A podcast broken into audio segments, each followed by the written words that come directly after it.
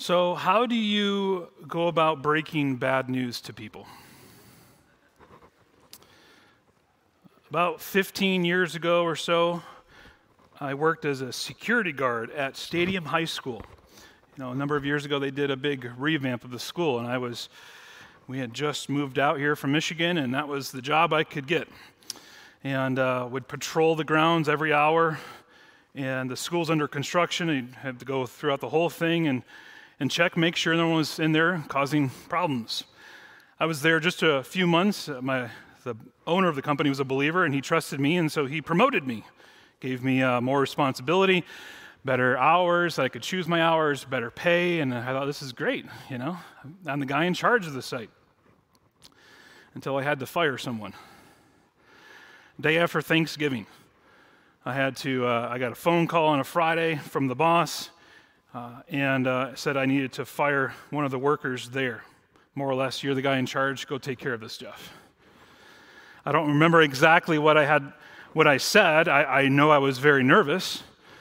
Uh, the employee had his wife and kids come the day before on Thanksgiving and bring him a meal, and instead of just passing it to him, which was allowed, he let them in and they toured the school,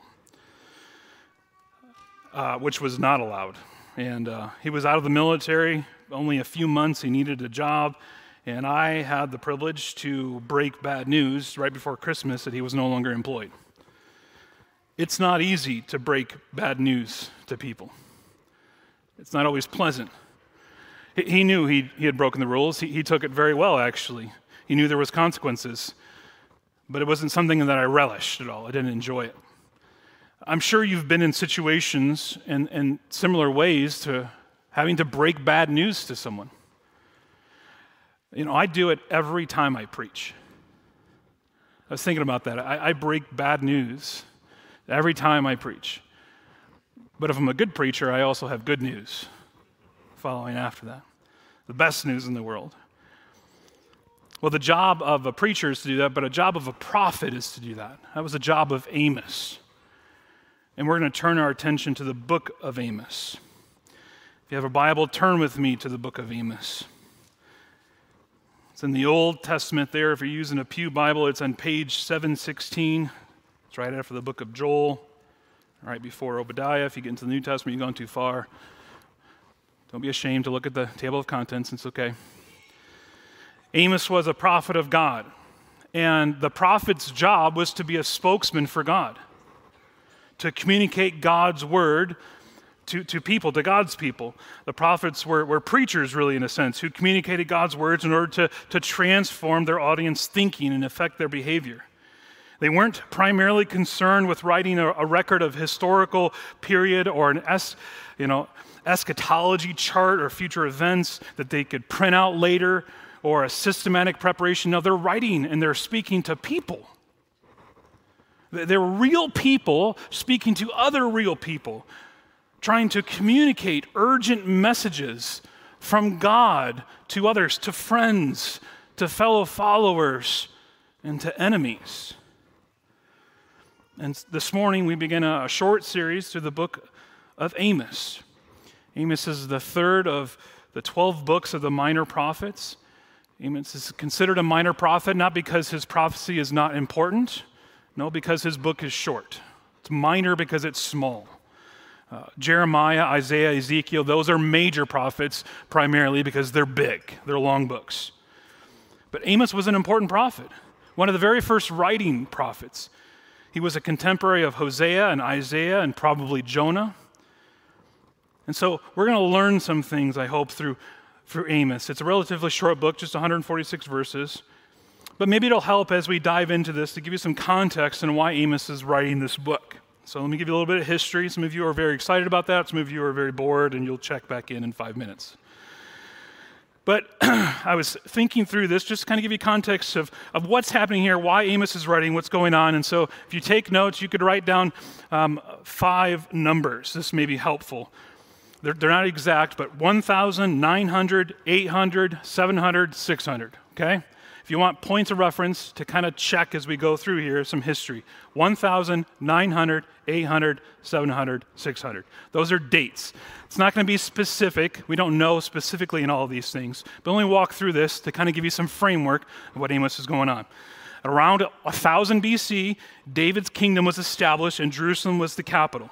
But following the death of his son Solomon, who was king, the kingdom split. Okay, so around one thousand that time.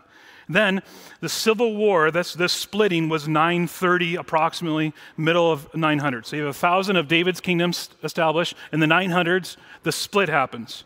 Judah's in the south, Israel's in the north. Then comes Amos in the scene around eight hundred B C. So kingdom's established, right? one thousand, nine hundred, around there. The splits, eight hundred is Amos. And he will prophesy the end of, of many nations, but as we'll see, of Judah and Israel. And that'll happen around seven hundred for Israel. And then six hundred is around roughly when Judah is conquered by Babylon. So you see that framework there? Maybe that'll help you kind of give an idea of what's happening through the book of Amos. If you're curious about more of this history, just continue to read your Bible. As we're doing the Bible reading in Chronicles and Kings, it comes back and it gives you these, these frameworks of who's in control, what's going on, who's the king, and what God is doing. And as you're reading through that, you can cross, cross-reference things and see this playing out in, in Kings and Chronicles here in Amos. So Amos comes onto the scene, and he's going to prophesy the destruction of both all these countries that we'll list out here, but Judah and Israel. And they won't like it. His message is that justice is going to come. Justice will flow. Not only to the nations that are opposed to God, that have grown comfortable in their sin, but justice will come to his people, will come on his people. We don't know much of Amos. He wasn't a famous Amos. All we read is in this book. We get a few details there. Amos chapter one, verse one, the words of Amos, who, who was among the shepherds of Tekoa, which he saw concerning Israel in the days of Uzziah, king of Judah, in the days of Jeroboam, the son of jo- Joash, the king of Israel, two years before the earthquake. He's from Tekoa, located south, below Jerusalem and toward the, the Dead Sea. He was a, a sheep and fruit farmer. And he had no lineage to prophets, as we'll learn later in chapter seven. He was ultimately a nobody. No one knew who he was. And, and, and isn't it surprising as you read the Bible, God often calls nobodies? That's who he chooses, nobodies.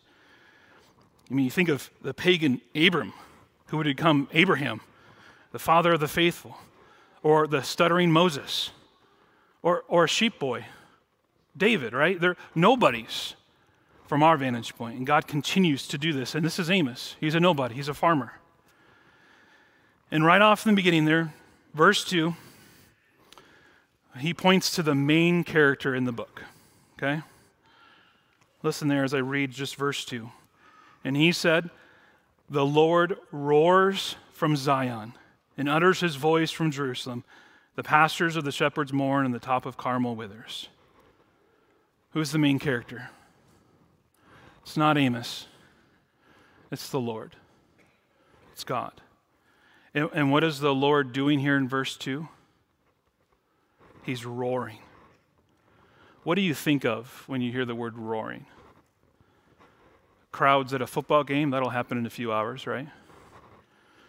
Or jets that fly overhead, or ocean waves, or a charging army. Or your stomach at eleven fourteen a.m. roaring. But here, the Lord is compared not to those things. He's compared to a more menacing picture, a pursuing lion. You ever seen a lion before? Ever gone to the zoo and here? It's startling. It's kind of bone rattling. You hear a lion roar. The word roars describes the manner in which God's word came. It came abruptly and ferociously. It should be sobering to listen to this. And Amos begins his preaching to Israel by saying, "The Lord is roaring from Jerusalem." And that would have grabbed their attention. That God is not silent. He's not indifferent to this world or to his people. But we, as we will see in the first two chapters, the Lord roars against more than just the in, injustices done against his God's people. He's going to roar against his people who do injustices against others. And I got to tell you, these chapters are hard. This book is hard. I came home a couple days and my wife and my kids were like, "How was your day?" And I'm like, "I'm kind of discouraged." Why is that? I've been reading Amos. It's hard. It is not an uplifting book. It's a little bit depressing. It doesn't get much better in chapters three through five, as we'll see next week, Lord willing. And then chapters six, yeah, that's not really good either. Chapter nine, though, the last five verses, friends, it's good. It's really good. Those five verses point our hearts forward to see that God is, is still going to keep his covenant with his people. But you got to make it through the bad news first. You got to make it through all the bad news to, to appreciate the good news. And the bad news this morning is that the Lord roars against his world and his people. So here's the main idea, okay? Here's, it's short. You can write this down. You can probably memorize it here in the few minutes we're together. The main idea is the Lord roars against sin, so we should listen. The Lord roars against sin, so we should listen. And then two real simple points. The lion roars against his world. The lion roars against his people. So let's dive in. And, and we're going to kind of walk through this and, and really verse by verse as we walk through here. So we'll end up reading all of the first two chapters of Amos, uh, Lord willing, by the time we're completed. After we read, though, the introduction of verse one and two, Amos now begins these, these, these sermons, these pronouncements, really, of judgment upon these nations, seven nations really surrounding Israel. But, but Amos's primary audience is Israel. He didn't travel to, to these other nations to preach. No, these, all these words were spoken to Israel. And, and Amos would use this, this rhetoric of entrapment, as we'll see. Israel believed that their neighbors should pay for their sins. These nations would get what's coming to them. And so Amos would list these seven nations that I said that surrounded Israel. And these, as, as Christians, we understand the word or the number seven to be special, right? Seven is, is the perfect number, right? It's it's a number of completion. Completion. It's it's complete. So you can imagine, I'm sure, when when when Amos gets, as we'll see, to the last nation, which is Judah, Israel's like, yes. Seven, it's done, it's complete. All of my enemies will get it. They're gonna finally pay. But as we'll see in the second point, in the middle of chapter two, God was saving the last pronouncement for his own people. It wouldn't be seven nations total, it'd be eight. And, and can you imagine probably the shock from these people hearing this? Lumping all of those nations, and, and trust me, there's some wickedness here. Lumping all of that with us, your people? What are you doing, Amos? They would be probably angered at him. Instead of God now protecting Israel, he's going on offense against Israel. It's, it's usually easier for us, isn't it, to see the faults of others than to see our own. I'll, I'll just, I'll, I'll give you some free advice that has nothing to do with this sermon, okay? If you're married today, this is free marriage advice, okay? Every marriage issue that I sit down with, most people, it's because they're focused on the fault of the other. So if you want your marriage to grow, realize that your biggest problem is you, okay? That's for free. People are easily, though, they're just focused on the sins of other people. And we see this as we go through this, as Amos goes through this. We tend to believe the sins of other people are much, much more worse than our sins. I, I've heard it all. Jeff, you don't realize what they've done to me. And if you don't agree, if you're not sure you've ever seen it, just enter a home with multiple kids and you see within a few minutes Siblings blaming each other, right? We, we work hard to get the heat of judgment off ourselves and onto someone else. We, we don't like that, that, that, that heat. It, it's uncomfortable. And we'll see it through the book of Amos. A few things to mention before we read through these, these pronouncements. Each, each one of these has the same structure. Amos will say for three transgressions and for four, and that's really a literary device. This is poetry, which is also challenging to study. Uh, and Amos says this, he's stressing that these nations have been repeatedly sinning. This wasn't just a one-off sin. This is no, not just three, but four. It's just this way of communicating. It just continues on. And there comes a point where God says, enough is enough. His patience has run out. And so Amos takes his time and carefully and, and soberly lists each nation and their sin, and then the judgment for each nation and their sin. You see that in each one of these, they will experience fire. The judgment of fire, their, essentially their protection, the way they protect themselves will be destroyed. So let's look at the first one, verse three. Thus says the Lord, for three transgressions of Damascus, and for four I will not revoke the punishment, because they have threshed Gilead with threshing sledges of iron. So I will send fire upon the house of Hazael, and it shall devour the strongholds of Ben-Hadad. I will break the gate bar of Damascus, and cut off the inhabitants from the valley of Avon, and him who holds the scepter from Beth Eden, and the people of Syria shall go into exile to Cair, says the Lord. Damascus was one of the strongest and formidable cities located in the northeast of Israel, in Aram. And for nearly one hundred years, the, the, the Arameans were one of Israel's greatest enemies. Their brutal treatment of their Israelite prisoners during war was, was what kindled God's anger towards them. He, he says they will experience judgment because they threshed Gilead with threshing sledges of iron. Threshing refer, refers to the process of separating seed from the stalk, and the process involved an animal walking back and forth over the harvested grain, pulling a heavy sledge of iron curved upward with knife-like prongs driven through the harvest.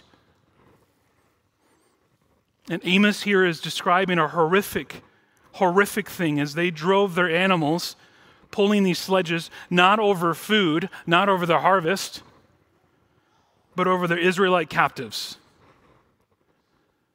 It's a grotesque image, one that God sees and would not forget. War or no war, the king and the, the Arameans had no liberty to treat people as if they are things. People are not things. People, all people are made in the image of God. And, and anyone who treats other people as things of no value will not escape God's judgment. Next, he goes to Israel's longtime enemy, the Philistines. Verse six, thus says the Lord, for three transgressions of Gaza, and for four I will not revoke the punishment, because they carried into exile the whole people to deliver them up to Edom. So I will send fire upon the wall of Gaza, and it shall devour her strongholds. I will cut off the inhabitants from Ashdod, and him who holds the scepter from Ashkelon. I will turn my hand against Ekron, and the remnant of the Philistines shall perish, says the Lord God. Like the Arameans, the Philistines treated people as objects or things, but with a slight difference. While the Arameans treated people as objects with no value, the Philistines treated people as objects to be exploited for their value. Their sin was that they captured entire towns and sold the people into slavery. Their raids on a town had little to do with war, but more to do with kidnapping to make a profit. And their actions here were much like the slave traders of early America who went to Africa and would capture entire villages and enslave them and then sell them for a profit. It's also a lot like the current slavery of our time. Sex slaves sold into the world.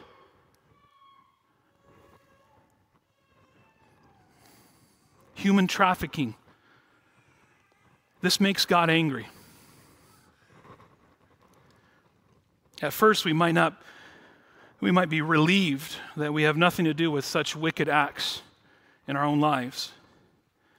But if you spend just a few minutes thinking through this, you might find some more acceptable acts in which this very thing happens in our own society. It might happen in your own business. Whenever an employer fail, fails to pay his employees a fair wage for services that are rendered, it's a, it's a subtle form of wrongfully using other people for personal gain. Friends, we are walking on thin ice when we value things more than we value people. He's not done, verse nine. Thus says the Lord, for three transgressions of Tyre and for four I will not revoke the punishment, because they delivered up a whole people to Edom and did not remember the covenant of brotherhood. So I will send fire upon the wall of Tyre, and it shall devour her strongholds. Tyre was located on the Mediterranean coast north of Israel, what is modern-day Lebanon. And the Phoenicians there were the inhabitants, and, and they were seafaring people whose economy depended on exporting and importing goods. And the Phoenicians often served as, as middlemen in trading, including the trading of slaves. It's possible they were in collusion with Gaza and Edom and their slave trade. one hundred fifty years later, the prophet Joel would bring this up in his book, chapter three. Even though Tyre played a similar role than the other nations with slave trading, they were no less guilty of treating people poorly and exploiting them. And what's even more deeply troubling was that the very people they sold were their friends. Their depravity was escalated by their disloyalty to their own. God's not done, verse eleven. Thus says the Lord, for three transgressions of Edom and for four I will not revoke the punishment, because he pursued his brother with the sword and cast off all pity, and his anger tore perpetually, and he kept his wrath forever. So I will send fire upon Teman, and it shall devour the strongholds of Bo- Bo- Bozrah. Edom had an interesting relationship with Israel going back to Genesis with Jacob and Esau, who were brothers. The descendants of Jacob was, of course, Israel, and the descendants of Esau was the nation of Edom. These two nations were compared as brothers, as we read in the scriptures, which makes sense as you study the history. And, and theirs is a story of continued betrayal and animosity. Edom's rebellious acts involved chasing his brother with a sword, having no compassion, and exhibiting a continuous attitude of anger and rage that displays itself in uncontrollable ways. It was as if anger of the Edomites continued to fuel itself until it was completely out of control. And I've seen this in humans. People who work themselves into a terrible frenzy until their anger boils over. If you've ever worked in the service industry, right? You see this. You know exactly what I mean here. And we're all susceptible to this, and that's why Scripture continue to warn us about allowing bitterness and anger to fester and to linger and to live in our hearts. Proverbs sixteen thirty-two, whoever is slow to anger is better than the mighty, and he who rules his spirit than he who takes a city. Ephesians four thirty-one, let all bitterness and wrath and anger and clamor and slander be put away from you, along with all malice. The Bible continues to warn us. God continues to say, listen to my word. Because what we see in Edom is, is that judgment and fire would come and devour them for their uncontrolled anger. But Amos isn't done. Verse thirteen. Thus says the Lord, for three transgressions of the Ammonites, and for four I will not revoke the punishment, because they have ripped open pregnant women in Gilead, that they might enlarge their border. So I will kindle a wall in the fire of Rabbah, and it shall devour her strongholds with shouting in the day of battle, with a tempest in the day of whirlwind, and their king shall go into exile, and he and his princes together, says the Lord. Like Edom, Israel were distant relatives with the Ammonites, who were descendants of Lot. And, and these Ammonites lived in a cramped area between Moab in the south and Israel and Gilead to the west and Aram to the north and the Arabian desert to the east. And, and nations believed then to be powerful is to increase their land. Just so you know, that's happening today. And I'll get to that in a minute. But to demonstrate their power and influence was to conquer other nations to have more land. And the Ammonites wanted more land. And it led to such a horrific act. act. This hideous act of brutality was ripping open of the bellies of pregnant women. And shocking enough, this was not unheard of in ancient Near East. I mean, simply put, they're practicing genocide to get more land. They didn't sell people or use people. They murdered people, even the most vulnerable people. I mean, can you imagine now Israel hearing these judgments? These are their enemies. It was their women, their children. They longed for justice. God, will you hear? Will you answer? They would be happy to hear judgment is coming. And we can be sure those who treat defenseless women and unborn children with disdain will themselves be judged. God will no longer have patience with Ammonites. He would use the Assyrians and the Babylons to crush them, and they will go into exile. We move to chapter two. He's not done. Thus says the Lord, for three transgressions of Moab and for four I will not revoke the punishment, because he burned to lime the bones of the king of Edom. So I will send a fire upon Moab, and it shall devour the strongholds of Kerioth, and Moab shall die amid uproar, amid shouting and the sound of the trumpet. I will cut off the ruler from its midst, and I will kill all the princes with him, says the Lord. Moab, too, was a long-distance relative to Israel. They were a product of Lot's incestuous relationship with his oldest daughter. And the relationship between Moab and Israel was mostly an open hostility all the time. But in their sin, they, they burned to lime the bones of the king of Edom. The king was a symbol of a nation, kind of like a flag for a nation. And so they'd treat this king with such malice and despicable acts. Even for this world, they understand it's wrong. See, the Moabites used the bones of Edom's king as an ingredient in making of the plaster to whitewash their walls. And the message was clear for them. The worth of an Edomite was the same as lime to paint my walls. And in so doing, their act was to dehumanize the Edomites and to portray them as zero value.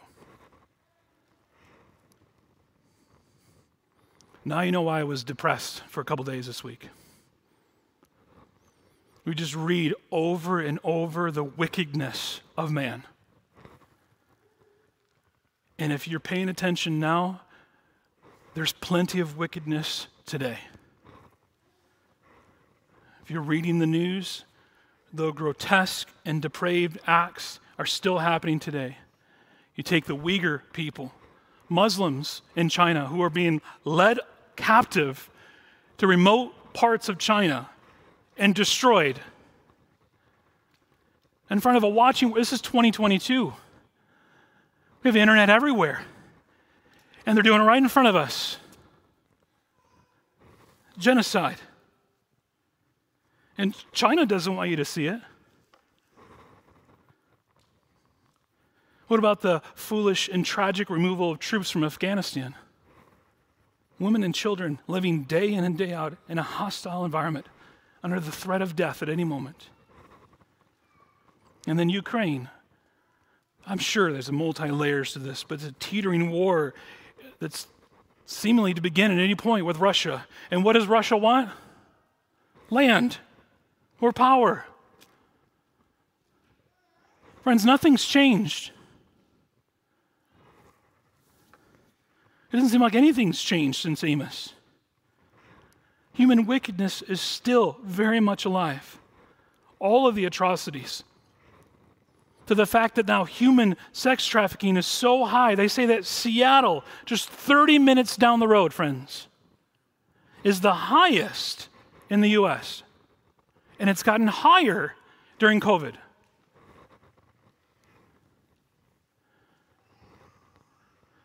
People using people for their selfish gain. People selling people as objects. People destroying other people for more power. People thinking that they will get away with it.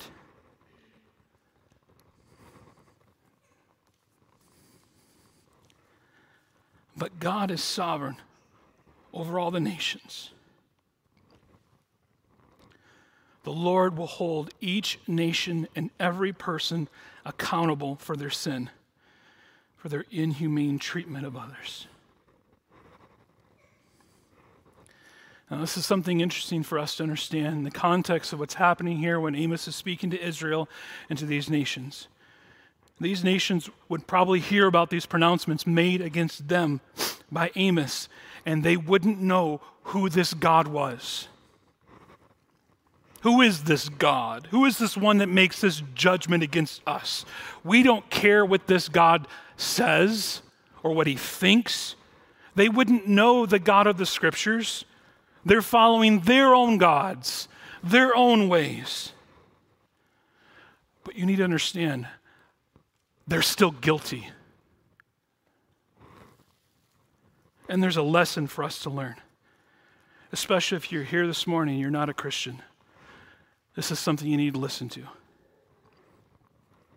You don't have to acknowledge who God is and what God says for him to judge you.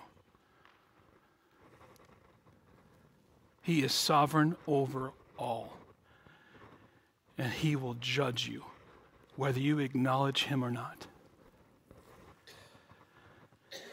And you may think you can just live any way that you please, and that you can just let the chips fall where they may. You think you can opt out of this God. You can just opt out of Christianity and Jesus. But friends, the Bible is clear. God will still judge you. There is one creator, one judge, one God, and he will judge everyone one day. And you will stand before this God, and he will judge your life. And if you stand before him all by yourself, you won't make it. And I don't want that for you. There's lots of people seated here that don't want that for you. If you stand before this God, and because of faith in Christ, he stands with you. And you'll be saved, not because of you, but because of him. Friends, that's the only way you stand and make it through. Your only hope is to run to Jesus, to hide underneath him, that he is your rock. He is the, the cleft that we sang about, that we hide in. We also need to understand as we read through this that God cares about people. He cares about how we treat people, especially those who are defenseless and weak. God is opposed to all sin, most definitely, but he is especially opposed to those who take advantage of others, who lack basic human decency. And so, friends, perhaps you're here and you've been mistreated physically or sexually. We weep with you, friend. We mourn with you for all that you've lost. But you need to understand, God knows what you've suffered, and God is not silent towards that sin. He roars against that sin, and he will deal with that sin. It doesn't take away the suffering in the moment, I understand. We do suffer for sins committed against us, but you need to understand that God is not deaf and he's not blind. He hears and he will answer. So the lion roars against his world. As we move to the second point, we realize that God would hold his people to even a higher standard than the world. Jesus said to his people, and we'll read it a little bit later. God said this, in fact, earlier in the Old Testament, that we're to love God and to love our neighbors as ourselves. And Amos will communicate the roaring that isn't just directed towards the world, it's roaring against his people. We come to Judah, and this pronouncement would have surprised the people. It would have surprised them because Judah is included on the list together with these heathen nations. And yet Amos includes them here as if to say no one's exempt, regardless of your standing. Another reason this would be surprising is because of the nature of their sin, which is so different, it seems, from us than the other six, which is horrific towards people. And last, it would be surprising because Amos, where is he from? He's from Judah. He's from his own country and, and essentially attacking his countrymen. And so what we see here is Amos' faithfulness to preach God's message. Here's what he says, verse chapter two, verse four. Thus says the Lord, for three transgressions of Judah and for four I will not revoke the punishment, because they've rejected the law of the Lord and have not kept his statutes, but their lives, their lies have led them astray, those after which their fathers walked. So I will send fire upon Judah, and it shall devour the strongholds of Jerusalem. So we've seen debauchery and, and degradation and, and treachery and brutality and indecency in these other nations. And so Judah's sins of despising the Lord's instruction and failing to keep his statutes may sound less serious, but that's only because we don't understand the holiness of God, or we forget it. Judah's sin was actually more serious, and so will Israel's. Why? Because the other nations acted against God's general revelation, their common conscience, but Judah had more. Judah had a history of God's revealed presence and his continued faithfulness. They had a history of prophets and God's proclaimed word to them. They had a unique opportunity to be in a covenant relationship with the God of the universe. And Jesus says, too much is given, much is required. Or if you prefer Spider-Man, with great power comes great responsibility. It's true. Judah had ignored the Lord, essentially, and they had digressed into sin. They rejected God's covenant of grace and love in their hearts. And what we learn is that open rebellion against God begins with hidden rejection of him and his word in your heart. That's why the psalmist, in the longest chapter in the Bible, reminds us over and over and over again of listening and heeding the word. In Psalm one nineteen, verse nine, how can a young man keep his way? By guarding it according to your word. With my whole heart I seek you. Let me not wander from your commandments. I have stored up your word in my heart, that I might not sin against you. Friends, there is a difference in having God's word and clinging to God's word. How many of you have a Bible? Raise your hand. I'm just going to check and see if you're actually going to do it. Many in Amos' day had a Bible too. They had the scriptures. They had possession of God's word. But as we see here, they didn't cling to it. They didn't think it was important to be soaked in it. They didn't think they really needed to, to read it and to know it and apply it. And I wonder if that same issue is still prevalent today. How many Americans are willing to fight for the Ten Commandments to be displayed publicly, and yet their Bible's on a shelf gathering dust? How many want prayer to be brought back into the school, but check out when we pray together here as gathered? How many want a Christian nation, but seldom work towards a Christian home? I wonder how many more are concerned about putting God's word up on display for the world to see, more than they are worried about clinging to it in their life privately. See, God sees all of our hypocrisy. See, Judah had received God's word, But instead of clinging to it and living it out and, and walking with their God, they chose a different path. They would go to worship, but they lived a life opposed to him. See, friends, just because you come to church each Sunday doesn't mean you're a Christian. Just because you give financially and even serve doesn't mean, really mean you're actually following God.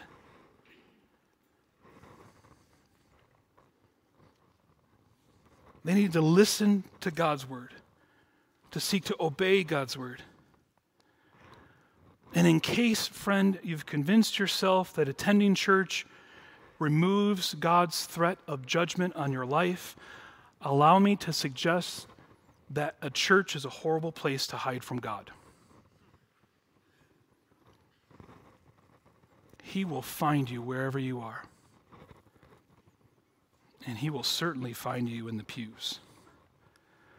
God isn't f- fooled by our church attendance. He sees us. He knows us. See, Amos here, as we see most difficultly, d- difficultly was compelled to prophesy, to share God's word. And so, friends, we should be compelled to listen to God's word. Our church should be shaped by preaching and teaching of God's word. Our lives should be spent in learning God's words and seeking to apply them to our, all of our life. And, and if you're here and you're not a Christian, the only hope we have to offer you is in God's word. That's where all hope lies there. The Bible tells us about Christ and the hope of forgiveness of sins and the newness of life in him. And friend, you need to read the Bible. I don't know if you know this, but as elders, we regularly read a book together and we discuss it. And, and we've been reading a book by, by Shai Lin. And he, in this book, at the beginning, he gives his testimony. And this is what he says. I found this striking. He says this: I had rejected the Bible without ever reading it for myself. I had so many arguments against Christianity. In fact, I like debating with Christians to try to make try to make them look foolish. But all the arguments I had against the Bible were things that I had been told by others. I just kept repeating their arguments. I had never actually picked up a Bible and read it. And I wonder how true that really is right now. Can I encourage you to pick up a Bible and read it? You know, I've shared this with a few different people, and I heard this from another pastor uh, later, earlier this year, but but someone got saved at a football game by the sign, John three sixteen. And the story goes, two friends at a football game, both unbelievers, and one turns and mocks the sign. You see that guy? John three sixteen, what's that? And the other guy doesn't know. He's like, I don't know, what is it? I think it's in the Bible. And he opened the Bible, and he read the Bible, and he got saved. So even heathens, right? God uses anything. It's his word. And so you may sit here and, and you may have all sorts of judgments against the Bible, and yet you've never opened it. You've never read it. So can I encourage you to do that?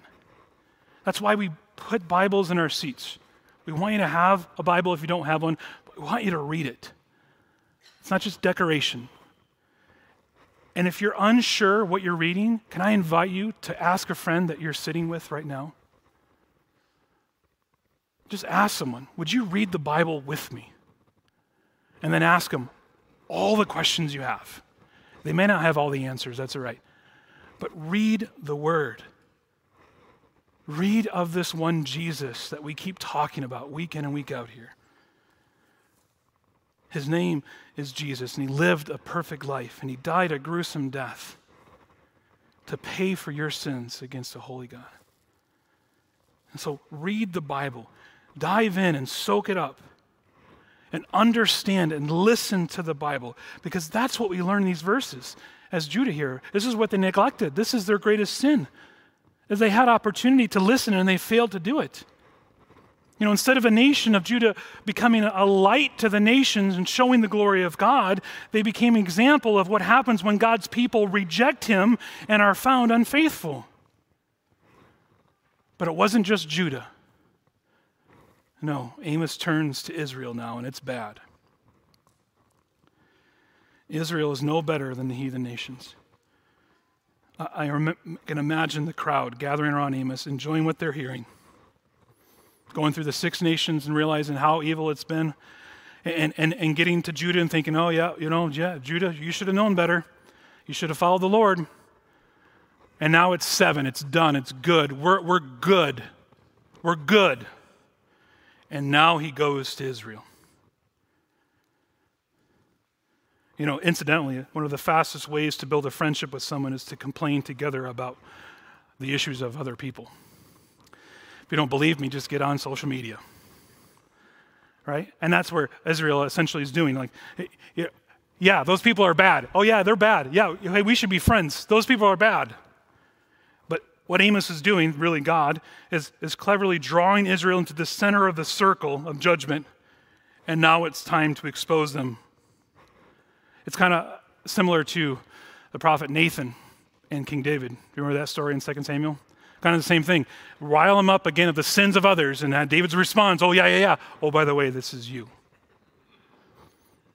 This is what Amos does here. They're easily admitting those sins of those nations and, and easily admitting that they deserve God's wrath. Because it's it's easy to see the sin of others. It, it's it's much a different thing to come and realize your own sins and failures. And Amos here is going to help him. Verse six. Thus says the Lord, for three transgressions of Israel and for four, I will not revoke the punishment because they sell the righteous for silver and the needy for a pair of sandals. Those who trample the head of the poor into the dust of the earth and turn aside the way of the afflicted, a man and his father go into the same girl, so that my holy name is profaned. And they lay themselves dying, down beside every altar on garments taken in pledge, and in the house of their God they drink the wine of those who have been fined. There's four sins here that I see that Amos points out. First is their greed. In verse six, they're guilty of selling into slavery those who had been accused of owing them money. Instead of showing mercy for such a trivial matter, paying back the amount of a pair of sandals, he says, they enslave people by making it impossible for them to pay their debt. And in other words, they, they were selling people into slavery for nickels and dimes for a pair of flip-flops. And so in this case, technically they're right, but they're wrong. Second, they're the guilty, guilty of pride. They were treating the poor like dirt that they walked on. The poor had literally no rights, no way to get themselves out of their dilemma, and they treated them with disdain, essentially exploiting them. And it shouldn't be this way. Proverbs twenty-two twenty-two says, do not rob the poor because he is poor, or crush the afflicted at the gate. They should know this. They should know the response to the poor and how God views the poor, and they mistreat him. Third, they're guilty of gross immor- immortality, immorality, excuse me. He shares the cruel wickedness of a father and son who have, who have their way with a young female, probably a household employee. And this is utterly wicked behavior.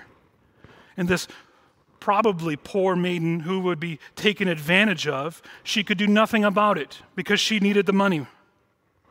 And what's the result of this irreprehensible behavior? Says God's holy name is profaned. Every act of oppression against another human being is ultimately uh, profaned of the Lord's name. The Lord's witness is tarnished in this.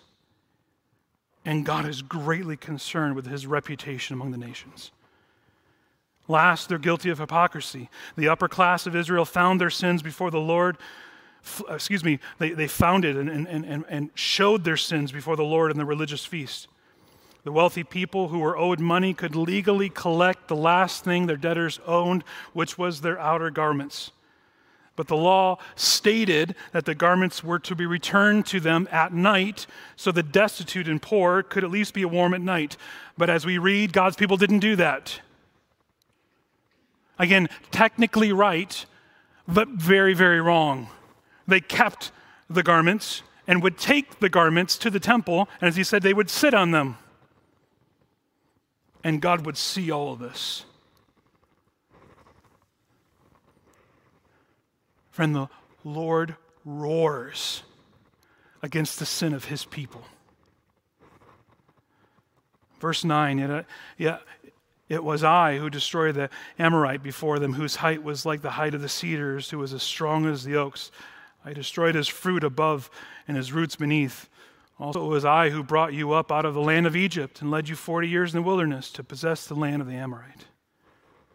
See, Israel could plead ignorance. See, now he's going to give them a history lesson. They could plead ignorance when it came to God's dealings with them and his protection of them. God was this with them through the wilderness. He literally provided them food every morning. I, I don't know if I ever get past this point. God would provide manna every day. It, it would fall from the skies. Bread. Has that happened to any of you? I mean, it's just astounding, right? Do you, do you think it ever got mundane to see the miracle of manna every morning?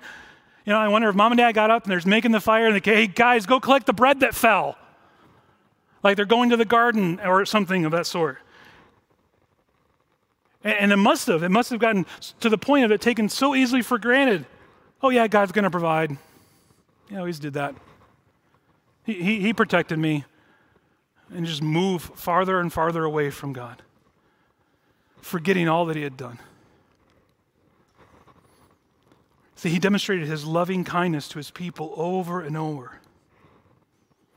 And I and I wonder how many times we have begun to question God ourselves, to question his love and his goodness to us when we encounter hard times and suffering.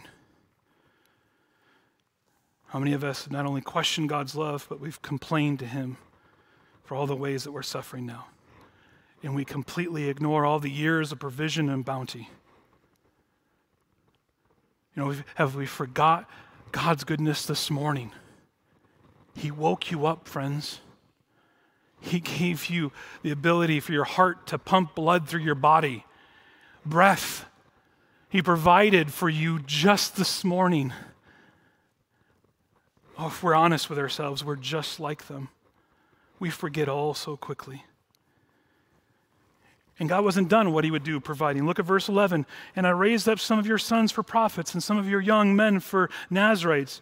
Is it not indeed so, O people of Israel, declares the Lord? But you made the Nazarites drink wine and commanded the prophets, saying, you shall not prophesy. So he provided for them teachers to come alongside to help them, preachers. And they disdained them. See, they, they couldn't handle those who were called to correct them. The very presence of Nazarites became annoying to the Israelites as they witnessed the contrast of their lifestyle to their own. And so what do they do? He says they tempted them to sin. You know, the Nazarites weren't to drink, and so they were like, hey, have a, have a drink. If misery loves company, so do sinners. See, sinners hate being reminded of what they are. And so Israel sought to eliminate them. They, they, they tempted them. They wanted to get them out of there. You shall not prophesy. I want you out. Israel became like the very people from whom God had rescued them from. But God had had enough. Their sin had risen high enough, and the lion is roaring against his people. Verse thirteen, behold, I will press you down in your place, as a cart full of sheaves presses down. Fight shall perish from the swift, and the strong shall not retain his strength, nor shall the mighty save his life. He who handles the, the bow shall not stand, and he who is swift of foot shall not save himself, nor shall he who rides the horse save his life.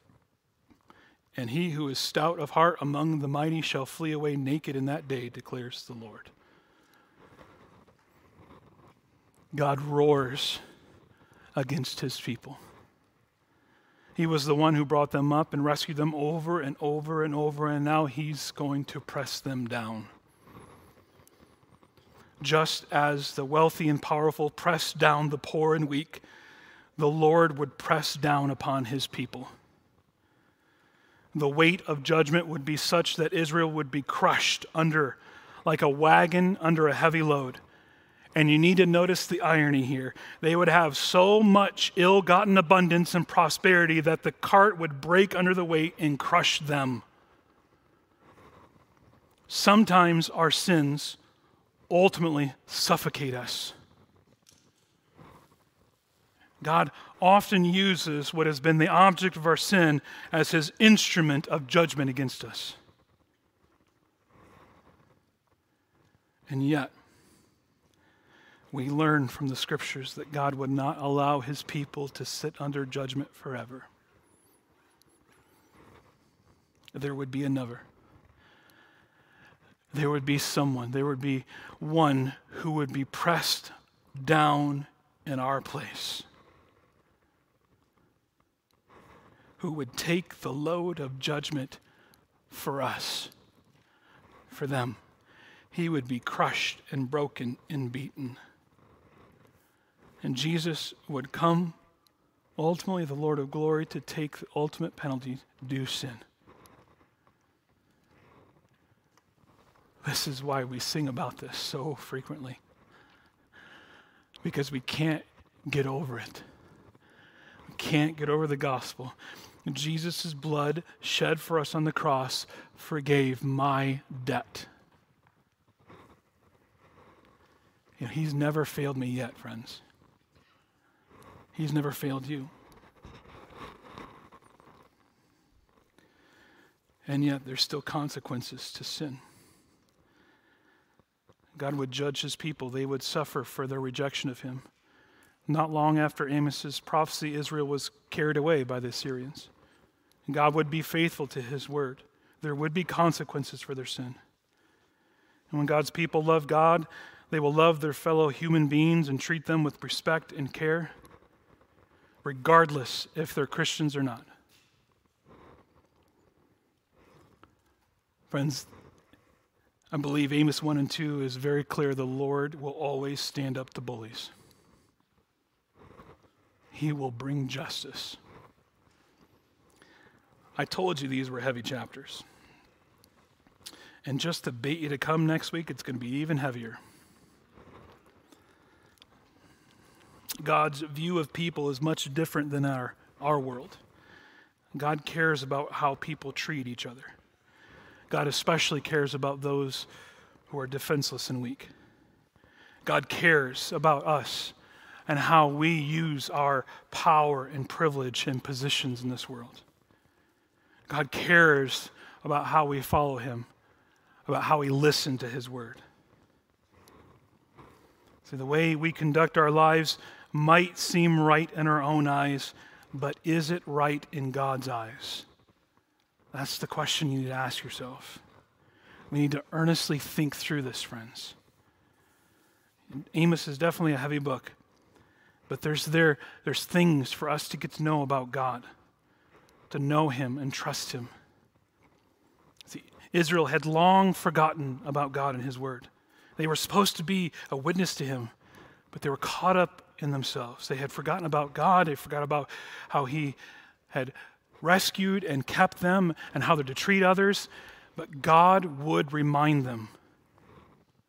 He would bring the word for them to listen. And we need to listen to the word. We must be consistent in our pursuit to know and worship God. I, I read of this statement, then I'll be done here. It's a short biographical account of Pastor George Buttrick, written by Thomas Long. He says, George Buttrick was from nineteen twenty-seven to nineteen fifty-four, pastor of Madison Avenue Presbyterian Church in New York. One week he had been off on a speaking engagement and was flying back to New York City. On the plane he had a pad and pencil and was making some notes for his next Sunday's sermon. The man seated next to him was eyeing with him with curiosity what he was doing. Finally, the curiosity got the best of him, and he said to Buttrick, "I hate to disturb you. You're obviously working hard on something, but what is it that you're working on?" And he responded, I'm a, I'm a Presbyterian minister. I'm working on my sermon for Sunday." And he responded, "Oh, religion. I, I don't like to get all caught up in the ins and outs and complexities of religion. I like to keep it simple. Do unto others as you would have them do unto you. The golden rule, that's my religion." And Buttrick said, "I see. And, and what do you do?" "Well, I'm an astronomer. I teach at the university." And he said, oh, oh, yes, astronomy. I don't like to get caught up in the ins and outs of the complexities of astronomy. Twinkle, twinkle, little star, that's my astronomy." Now, I was amused by that story. I'm sure you are too. Because if you know anything about astronomy, it's, it, it's just incredibly complex. and reducing it to a kid's song is silly. But friend, God is there to be known even more than the stars above. And he has revealed the truth about himself in his word. And so knowing and understanding this truth is part of our worship to him. We need to listen to the word. And we listen to the word when we read the word, when we study the word, when we sit under the preaching and teaching of the word. Friends, that's what they got wrong in Amos. And so we need to listen to him. Too much is given, much is required. We don't have any excuses, friends. So read the word. Seek to obey the word by the Spirit's help. Would you pray with me? God, I, I thank you for your people. I thank you for their attentiveness this morning, even though I've gone long. And, and we thank you for your provision, wonderful provision that you've made for us and for our sins in Jesus Christ. And we, we give you praise that the punishment we deserve for our self-regard, for our selfishness, for all the messes that we have made in our relationships, in this life, and with you, all of that has fallen on Jesus Christ. If only others would, would understand this and repent of their sins and turn to you. God, we, we ask that you would cause the truth of your good news to weigh upon our hearts. We pray that the hope that we can have in you would be heavy and that you would pull us away to, away from the smaller things that snare us in this word, world and, and, and pull us towards you. And we give you praise for this great news that you've given us through your word. And we ask this all in Jesus' name, amen.